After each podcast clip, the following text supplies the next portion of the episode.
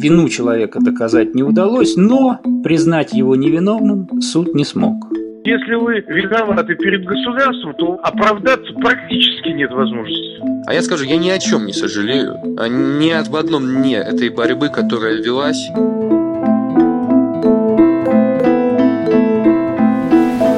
Привет, это Катя Ренина из команды 29. И Настя Андреева тоже из команды 29. Сегодня у нас в какой-то веке очень даже обычный подкаст в классическом составе нас с Настей. И мы хотим поговорить о том, что случилось на этой неделе, потому что на этой неделе произошло событие, которое, ну, прям скажем, выходит э, далеко за э, рамки чего-то такого обычного. Ну, в общем, событие действительно вселенских масштабов, потому что человека, которого мы защищали, оправдали в суде. Ну, наверное, все ну, знают. вообще так не бывает. Ну, то есть это, это просто так не работает. Людей как бы в суде Суд не вообще не предназначен для того, чтобы, да, выносить какие-то приговоры, кроме обвинительных приговоров. Ну, то есть победы по административным делам у нас бывает, и даже не то чтобы очень редко, а вот оправдание, ну, за мой опыт работы в команде это в первый раз, да на самом деле это в принципе в первый раз. То есть вот у нашего руководителя Ивана Павлова был один оправдательный приговор в 99 году по делу Александра Никитиной, но это было, ну, общем, в 99 году, а сейчас 2018 год. И это не потому, что Иван Павлов плохой адвокат, он очень даже хороший адвокат, просто эта система работает так, что, как мы выясним позже, точнее, как вы узнаете позже, а, а мы, уже выяснили, выяснили да, в общем и целом э, система устроена таким образом, что с очень высокой вероятностью, если, например, против тебя возбуждено уголовное дело, и оно ушло в суд,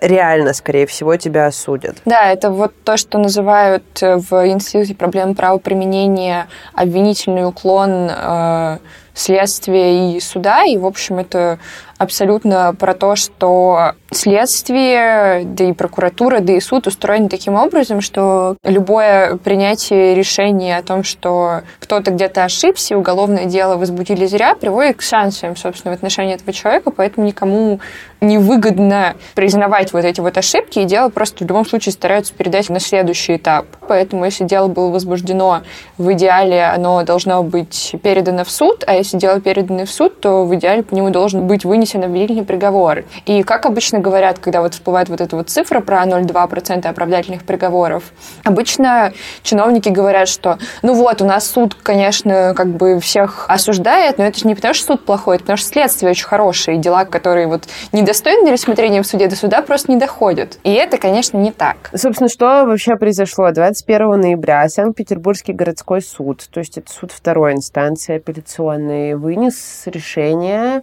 отменить приговор суда первой инстанции, оправдать Александра Ивазова, которого мы защищаем, с правом на реабилитацию. Кратко очень напомним, в чем была суть дела. Александр Ивазов э, работал секретарем судебного заседания в Октябрьском районном суде Санкт-Петербурга. Проработал он там очень недолго.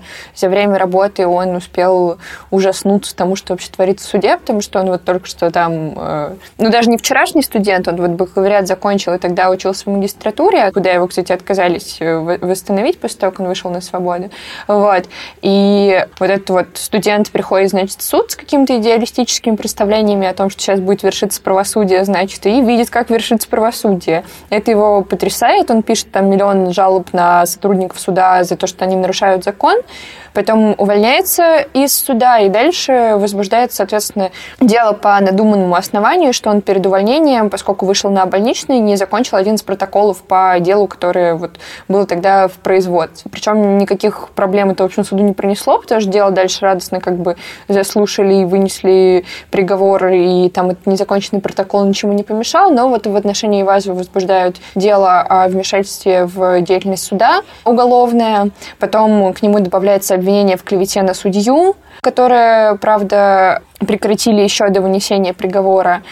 Но, тем не менее, Ивазов проводит 11 э, месяцев в изоляторе, потом суд постановляет обвинительный приговор, но выпускает его по отбытому, Ивазов выходит на свободу, и вот там спустя э, несколько месяцев после обвинительного приговора апелляционная инстанция все-таки признает, что он не был, значит, ничем виноват, и постановляет оправдательный приговор.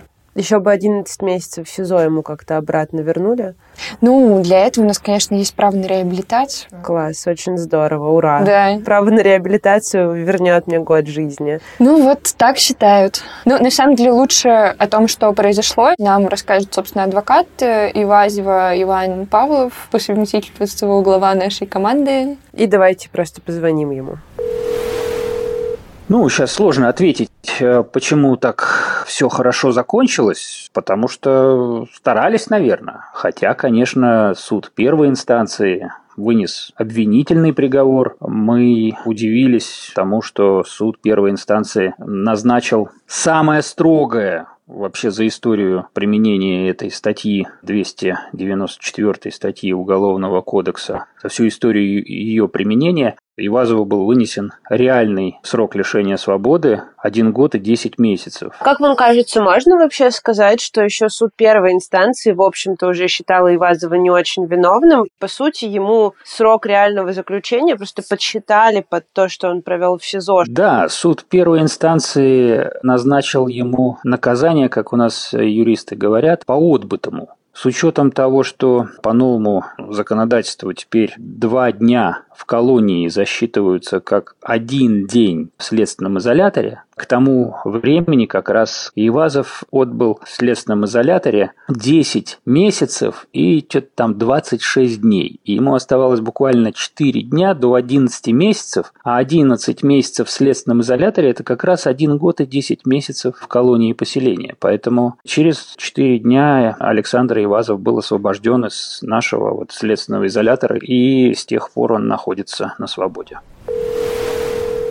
И на самом деле мы даже, может быть, не будем так заострять внимание на, собственно, на деле Ивазова, потому что мы про него уже не раз говорили, и, может быть, наверное, даже дадим какие-нибудь ссылки в описании на подкасты про это дело.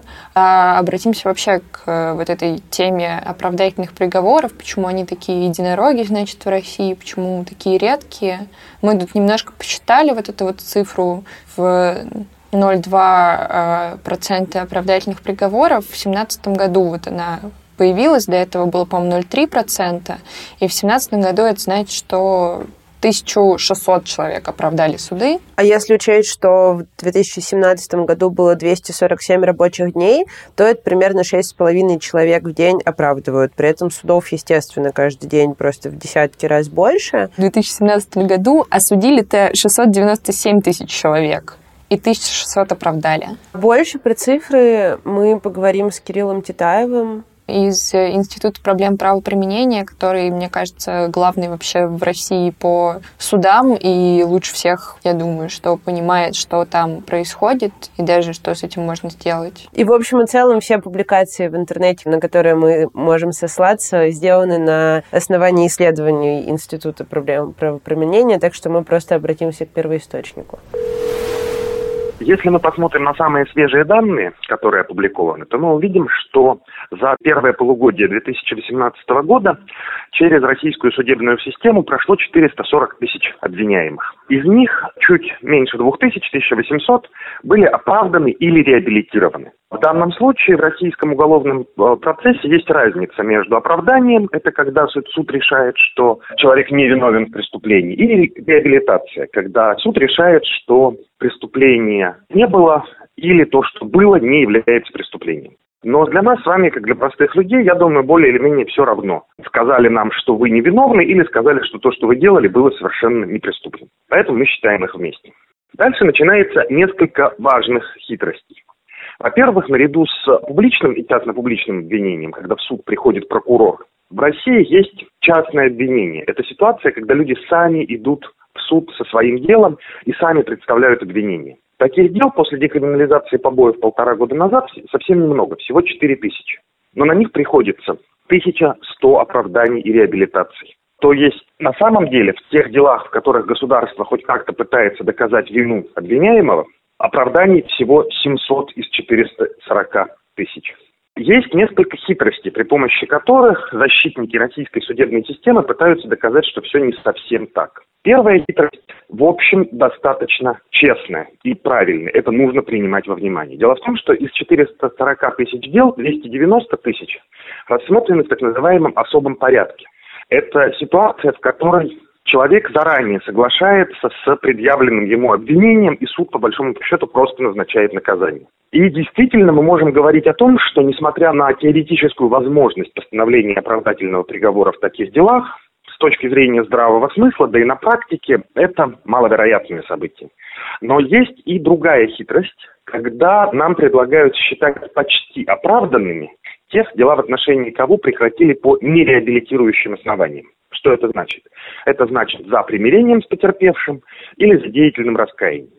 Но для человека, в отношении которого дело прекращено таким образом, наступают существенные правовые последствия. У него будет запись о том, что он привлекался к уголовной ответственности, и с точки зрения всех государственных органов, и с точки зрения закона, он будет человеком, который совершал преступление. Таким образом, правильный взгляд говорит нам, что в 150 примерно тысячах дел, где присутствовало государство, могло случиться оправдание. Случилось в 700. Это меньше, чем один из 200. Наблюдаемая система начала складываться после реформ конца 50-х, начала 60-х годов, когда советская юриспруденция пыталась уйти от сталинского наследия. Заметим, что в сталинской судебной системе к моменту ее расцвета, к началу 50-х годов, по общеуголовным делам уровень оправданий составлял порядка 10%. И с тех пор неуклонно падал. Почему это происходило? Основной идеей реформаторов конца 50-х, начала 60-х годов было недопущение повтора трагических событий и большого террора, да и вообще всего остального террора сталинской поры.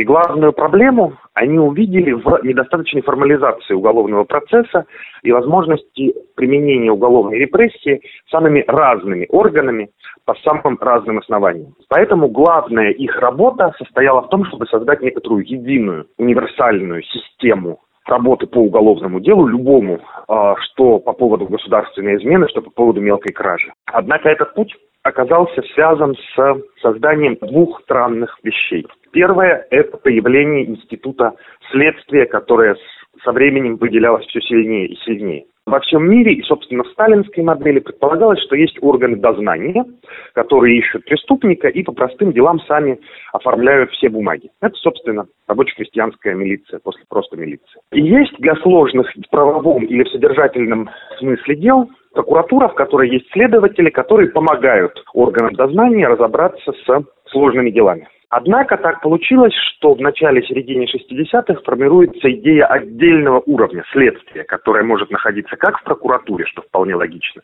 так и в органах внутренних дел.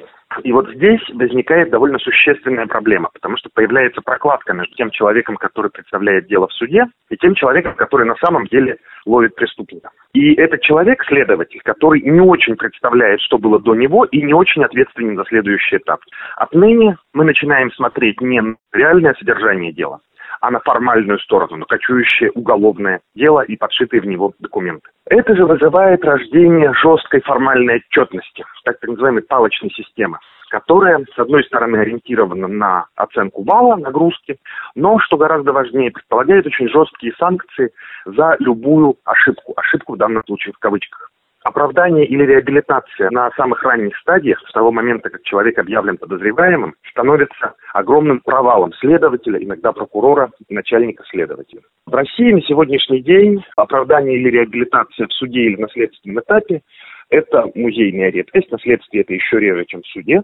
И ответственность за это в разных регионах разная, но практика говорит о том, что за одну такую реабилитацию следователь, скорее всего, от полугода до года будет без премии, а премия – это половина его зарплаты. Поэтому, даже понимая свою ошибку, следователь не может принять решение об оправдании или реабилитации, если у него есть хоть какая-то возможность, что называется, дожать человека. А есть какие-то реальные вещи, которые можно делать или о которых можно говорить, чтобы вот как-то система двигалась? В этом плане я всегда коллег правозащитников и тех, кто вот пытается как-то бороться с этим, призываю смотреть на дела как раз максимально социально незащищенных людей, потому что там творится гораздо больше беззакония, потому что там это будет адвокат по назначению, который гораздо больше мотивирован поддерживать хорошие отношения со следователем, чем с подозреваемым. Там не будет никакого шума, прессы и так далее. И все это вместе дает следствию, полиции, впоследствии суду и прокуратуре гораздо большую свободу рук, условно говоря, кейсы, когда внезапно хороший, квалифицированный, некоррумпированный адвокат начинает вставать в списке по назначению работать, по сути, пробона, там очень смешные деньги за это платят, но работать качественно. Есть, я знаю, нескольких адвокатов, которые вообще-то очень высоко квалифицированные дорогостоящие, но обложили себя вот таким волонтерским налогом и два раза в месяц встают в сетку работы по назначению и честно и тщательно ведут эти дела.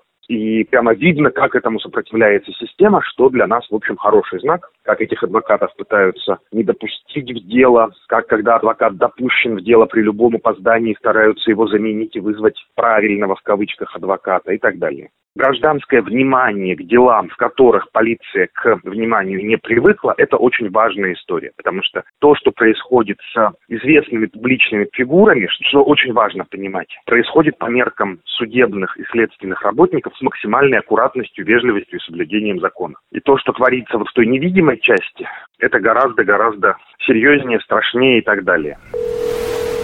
Ну, в общем, понятно, что быстро этот процесс не случится, и даже не факт, что в ближайшее время случится медленно, но будем надеяться. И мы решили поговорить с кем-то, кто вот сейчас постоянно работает в этой системе и пытается добиваться чего-то от этой системы. И поэтому мы решили позвонить нашему знакомому адвокату. На самом деле надо сказать, что последний кажется, год он уже не работает как адвокат, потому что его лишили статуса из-за того, что он слишком хорошо защищал одного человека, которого очень хотели обвинить.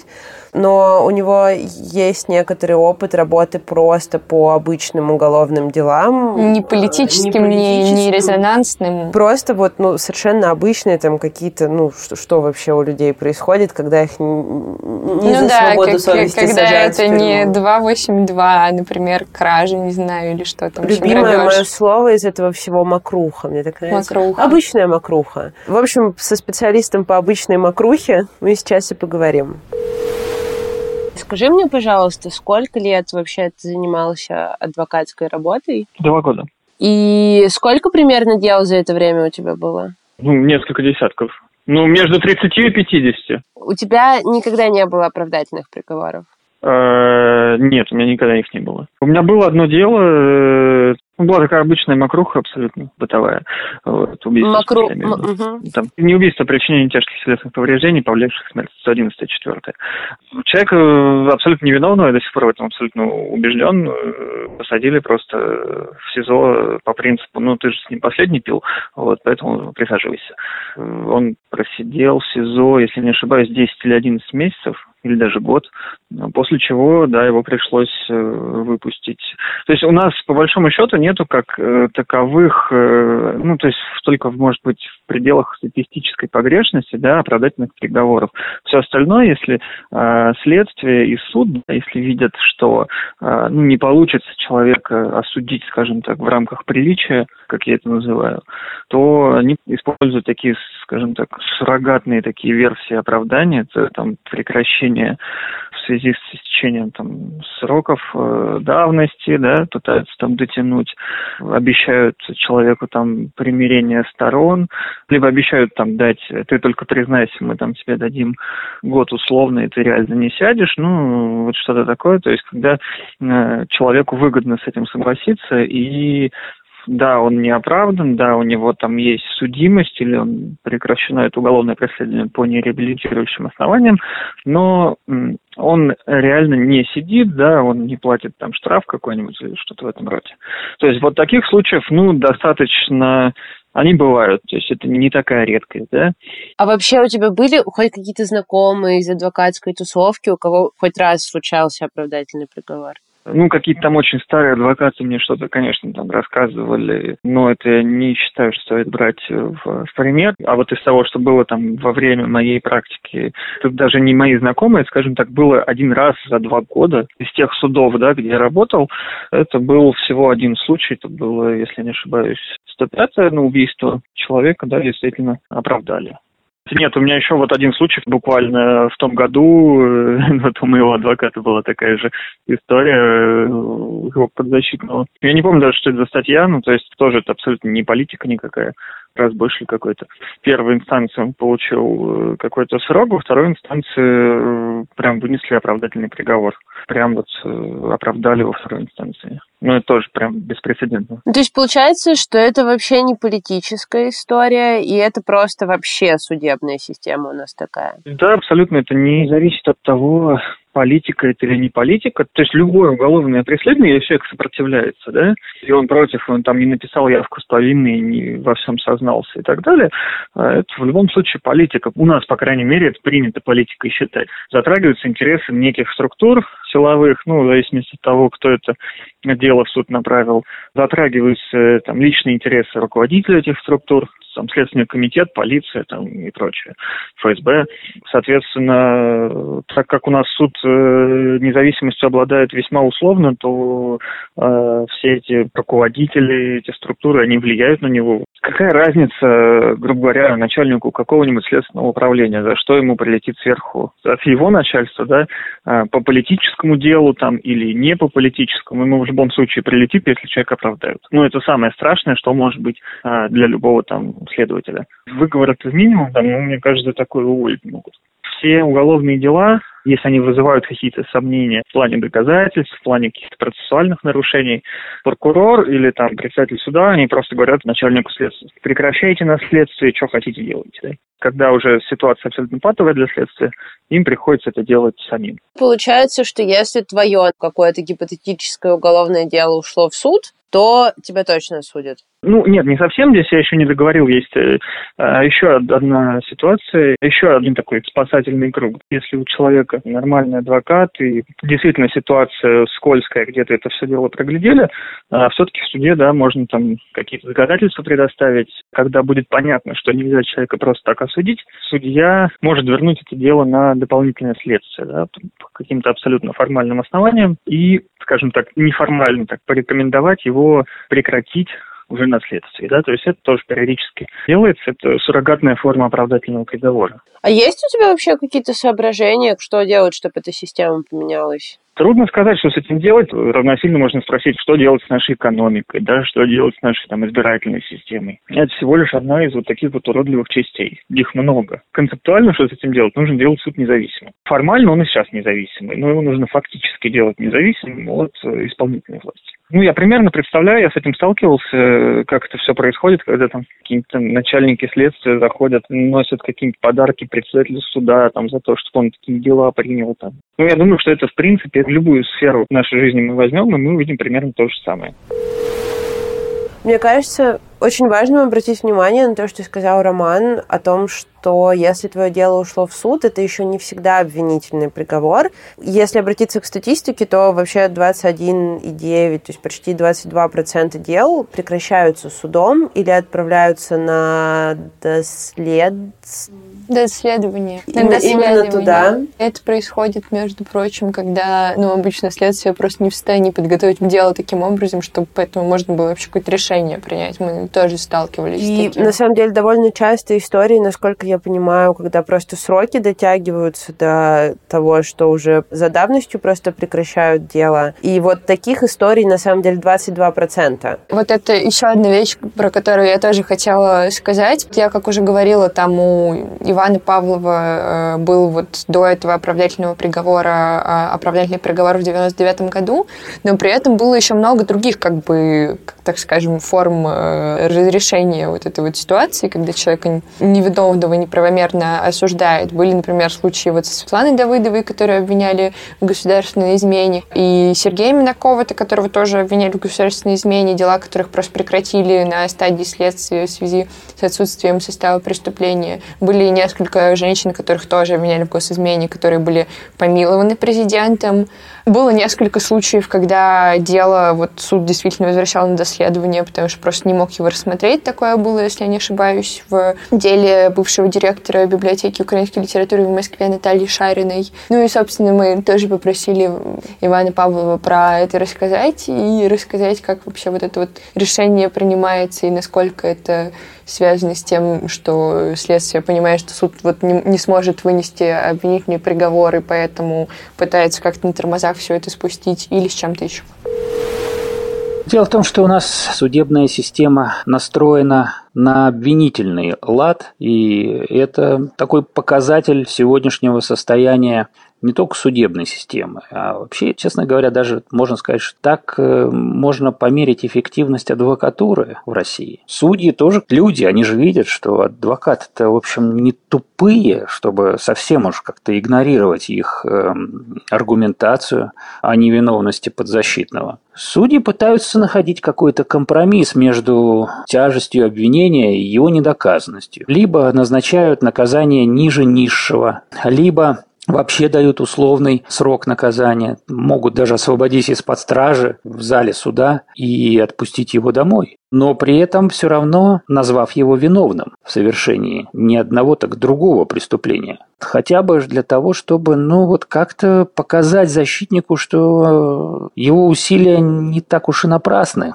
Конечно, не всегда нас удовлетворяет такой подход, поскольку, особенно в нашей практике, встречаются ведь вопиющие случаи, когда к ответственности привлекают совсем невиновных людей. В нашей практике, в практике команды 29, таких случаев большое число. Я в прошлом году мы освободили несколько женщин, которых обвиняли в государственной измене за то, что они там направили смс своим грузинским друзьям о том, что видели, как по городу Сочи, в котором они проживали, идет состав железнодорожный, груженный военной техникой. Их арестовали и обвинили в государственной измене. Они получили там от 7 до 12 лет лишения свободы. И мы узнали об их делах, когда они уже отбывали свои наказания. Мы показали вообще абсурдность, недоказанность. Вот одной женщине снизили наказание до трех лет лишения свободы по статье «Государственная измена», это 275-я статья Уголовного кодекса, которая предусматривает наказание от 12 до 20 лет лишения свободы. Встает вопрос, ну что же это за государственная измена, если ее надо наказывать тремя годами лишения свободы? Это как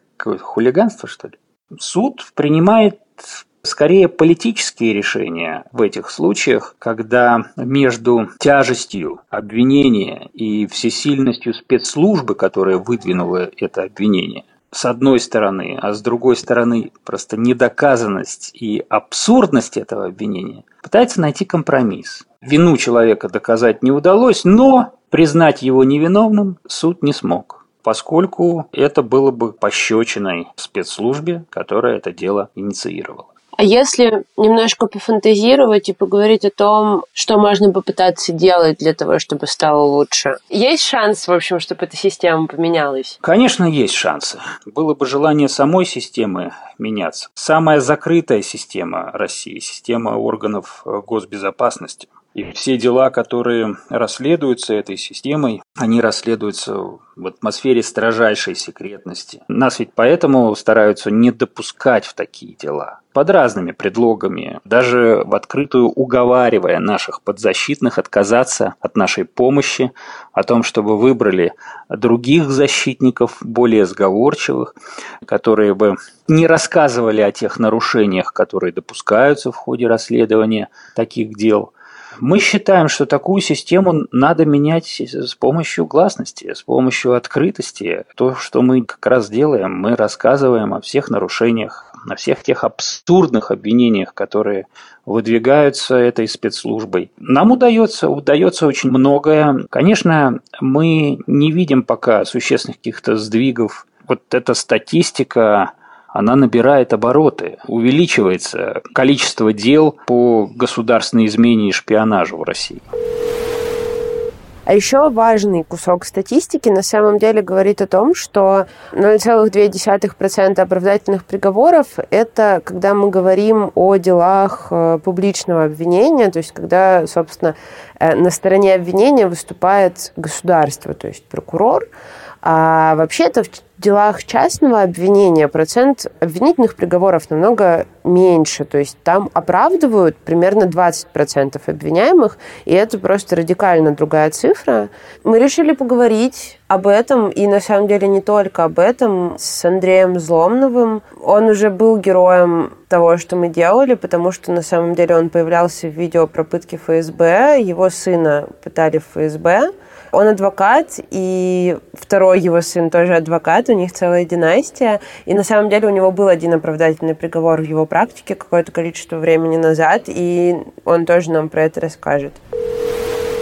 Чем, скажем так, процессуально отличаются дела, которые частного обвинения и публичного? Как это вообще устроено? Дела частного обвинения, по-простому я объясню. Допустим, кто-то вас обидел, поколотил там или еще что-то. И вы можете подавать на него, а можете не подавать. Чисто ваше личное дело. А публичного обвинения – это когда от вас это уже не зависит. Например, убийство, там, грабеж, разбой, изнасилование. То есть, как только это становится ясно прокурору или просто рапорт какой-то, то это дело возбуждается независимо от того, хотите вы, не хотите, потому что это государство борется против преступника. А почему такая большая разница в оправданиях? Я считаю, что все дела частного обвинения, они прекращаются по обоюдному соглашению сторон. Среди них может быть и чаще такая ситуация, когда тот, кто жалуется, на деле оказывается не таким уж пушистым и белым, и поэтому более высокий процент оправдательных приговоров, а когда публичное вас обвиняет государство. А оно у нас, как бы сказать, априори всегда право. Все их ошибки, их авторитет, он всегда заглаживается. То есть, если вы виноваты перед государством, то оправдаться практически нет возможности. И из этого вытекает логичный вопрос, как вам удалось сделать так, чтобы вашего подзащитного оправдали? Ну так вот это же, это же интереснейшая история. Мне, может быть, просто повезло вот в этом данном случае. 22 июня 2015 года в квартиру к моему подзащитному ворвались оперативные работники. Во них было постановление суда на проведение обыска. Правда, месячной давности. Значит, они перевернули всю квартиру подзащитного, как собаку связали ремнем. Скажем так, я свою версию рассказываю, что никаких наркотиков они не нашли, поэтому оба этих опера подсунули ему каждый по пакетику амфетамином. Составили протокол, потащили в участок. Вот ты должен признать, что это твои наркотики. Почему проводился обыск? Потому что какая-то дама, Хохлова, они ее где-то взяли с наркотиками. Ее спросили, где она брала эти наркотики. Она показала на этого Антона. Его зовут Антон. Меня наняли в качестве адвоката. Я пришел на следственные действия, на допросы. И вот в процессе допроса я вижу, что вот эти оперативники стали путаться. Мы вину никакую не признали. Я стал активно доказывать, что это подброс. В итоге получилось три тома уголовного дела, и это все было передано в Василиостровский суд. Федеральный судья Гершевский, прокурор Свердлов. Начинается суд. Вот это Хохлову привезли из тюрьмы в качестве свидетеля обвинения, я указал на то, что она находится в плену, она находится в тюрьме. И в тюрьме они могут заставить ее петь, плясать и исполнять дуэт на балалайке и что угодно. И поэтому она как свидетель, тем более, что кроме голословных утверждений у нее ничего нет. Судья Гершевский выносит решение этот эпизод с Хохловой из уголовного дела убрать. Все отлично, остается обыск. И вот тут я им преподношу сюрприз.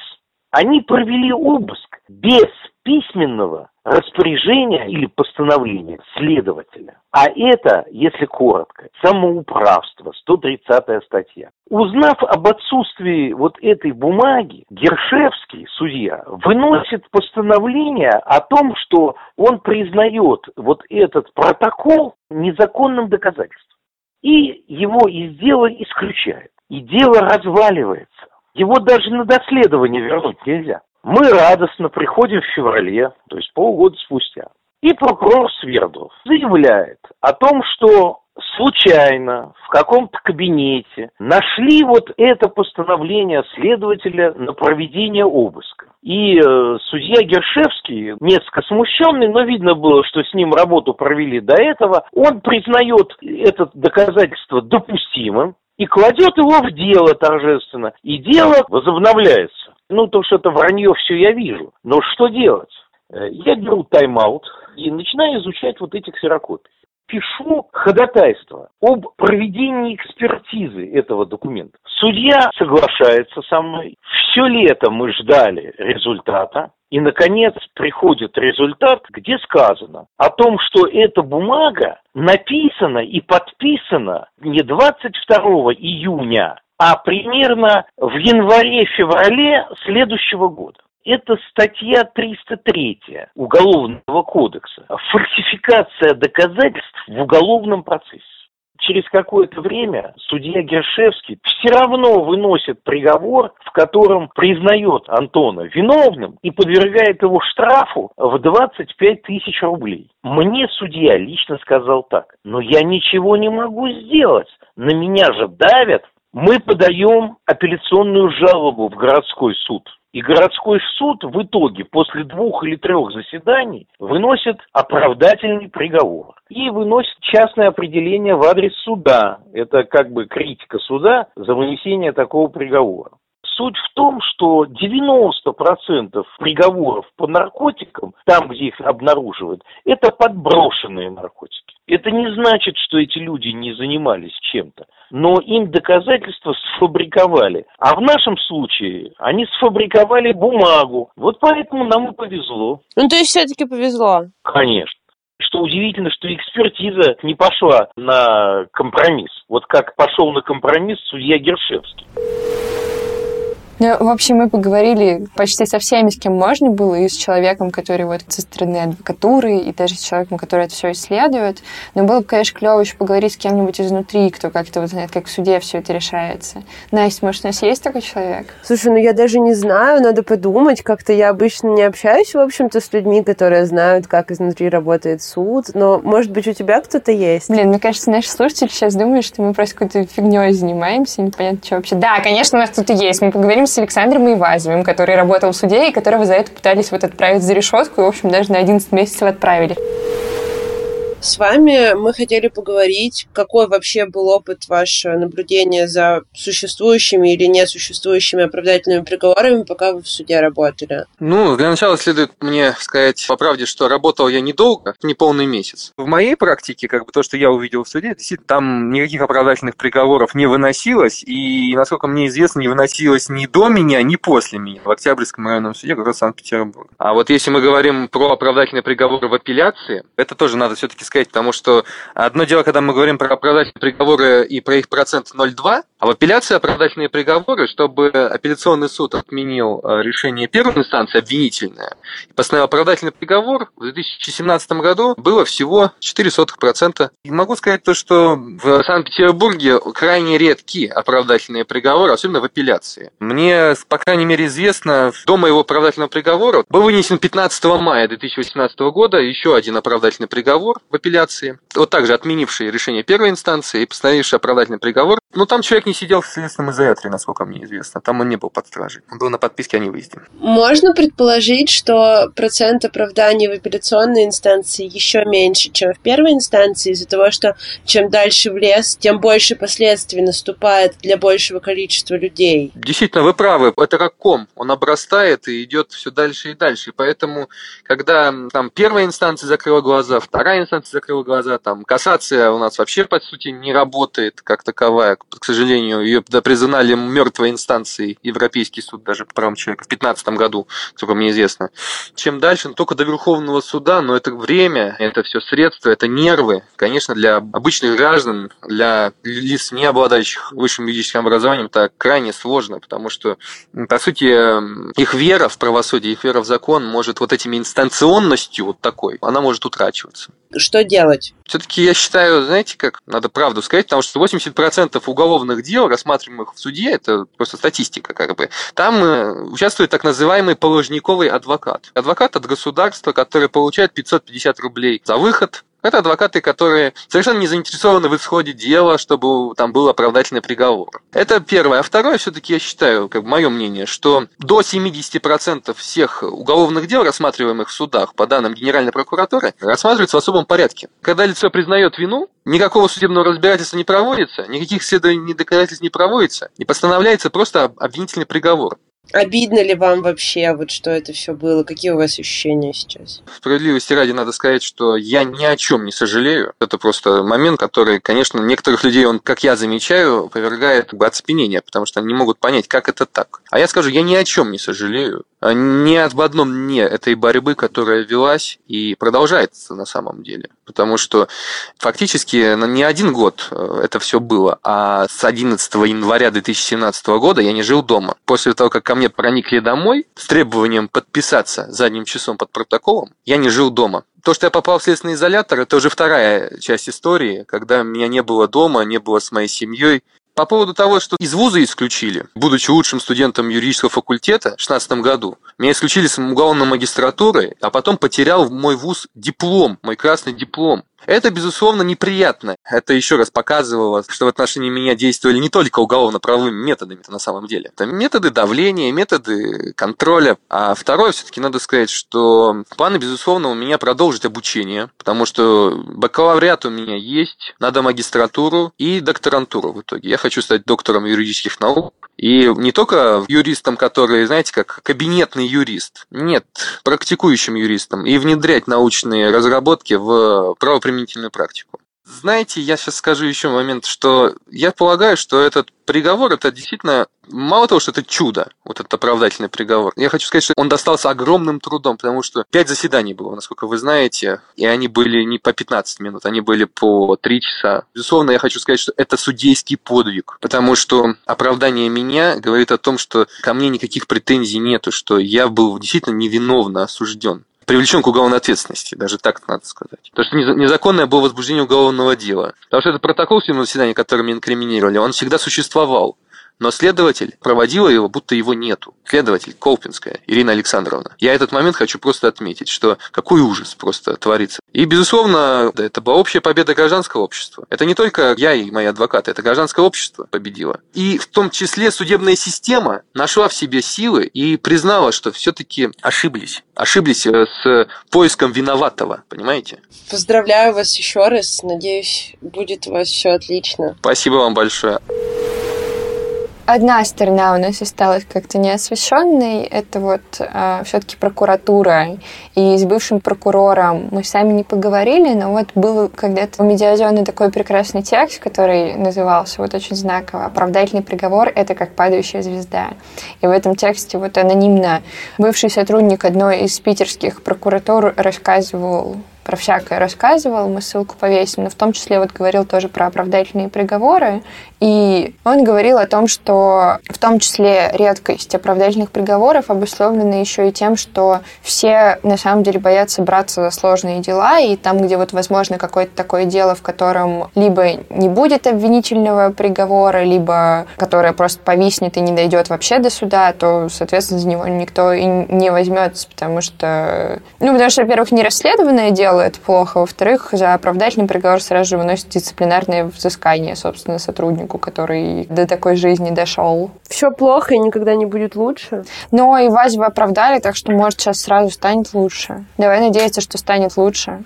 Подписывайтесь на нас в iTunes и в SoundCloud. А еще у нас новый канал в Телеграме, между прочим. Да, еще у нас новый канал в Телеграме с прекрасным названием «Россия закрывается», в котором мы, собственно, рассказываем о том, как постепенно Россия становится все более закрытой во всех смыслах, про то, как расширяется понятие гостайны, про то, как закрываются и никогда больше не открываются архивы, про то, как мы закрываемся от э, соседних и несоседних государств, про то, как когда-то заявленная идеология гласности постепенно сменилась на идеологию как бы чего не вышло, лучше помалкивай. Поэтому подписывайтесь на него тоже.